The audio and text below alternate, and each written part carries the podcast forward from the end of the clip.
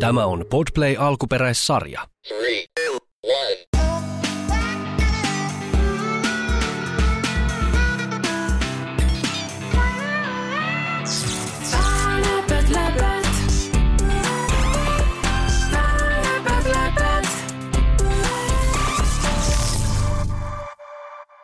Minun nimeni on Frans. Siinä sadussa jota niin, mm, se on Minecraft-teemainen ja siinä hyvin paljon on aika paljon aamuettei oli, olisi nimittäin niitä zombeja. Nimittäin ne zombit on tosi ärsyttäviä. Siinä sadussa seik- tai niin, seikkailisin pelkästään minä. Siis periaatteessa mä kaivaisin luolan, eläisin siellä, tekisin sängyn ja sitten lähtisin seikkailemaan ja joka pysähdyspaikalla tekisin sellaisen luolan. Joko minä nukkuisin siellä luolassa tai olisin ulkona tappamassa niitä zombeja. Siellä myös voisi olla niitä Minecraft-eläimiä. Niitä eläimiä on aika vähän, mutta kissoja voisi olla. Mä, mä syön sitten kalaa ja pupuja. No ei siellä paljon muuta ole syötävää, muuta kuin kuulispitsoja ja sitten vesimenoolia. Vesi, jos löytää vesimenoli, jotain niin meloonia, niin sitä, sitä kannattaa syödä. Periaatteessa niin kuin mä oon aina eksynyt sieltä mun kodista. Mä lähden tavallaan niin kuin kodista metsään ja sitten kun siellä, siinä ei ole mitään kompansseja, on kyllä kartta, mutta se, se, siitä ei saa mitään selvää.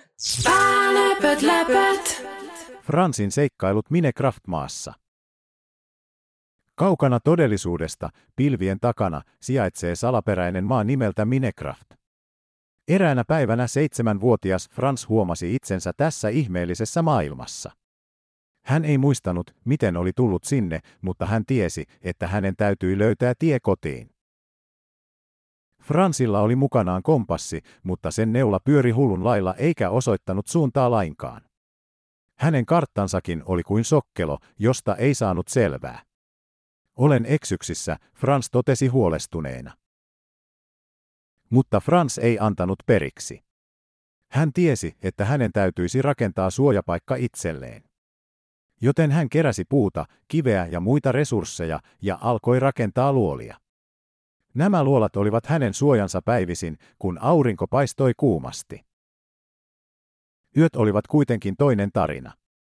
Kun aurinko laski ja taivas muuttui mustaksi, zombit alkoivat hiipiä esiin. Fransin täytyi olla valppaana ja puolustautua.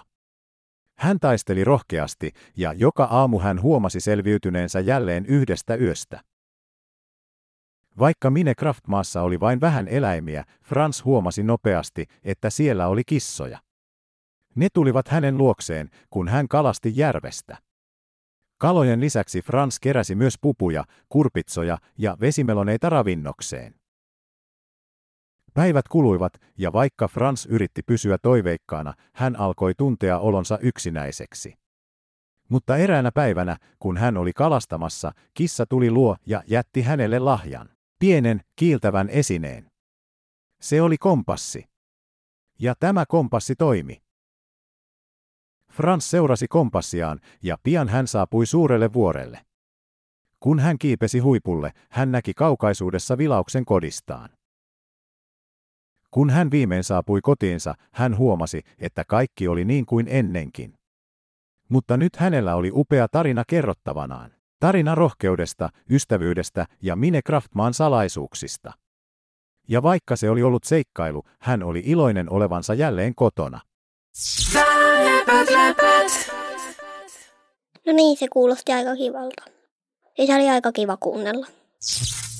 Läpät, läpät.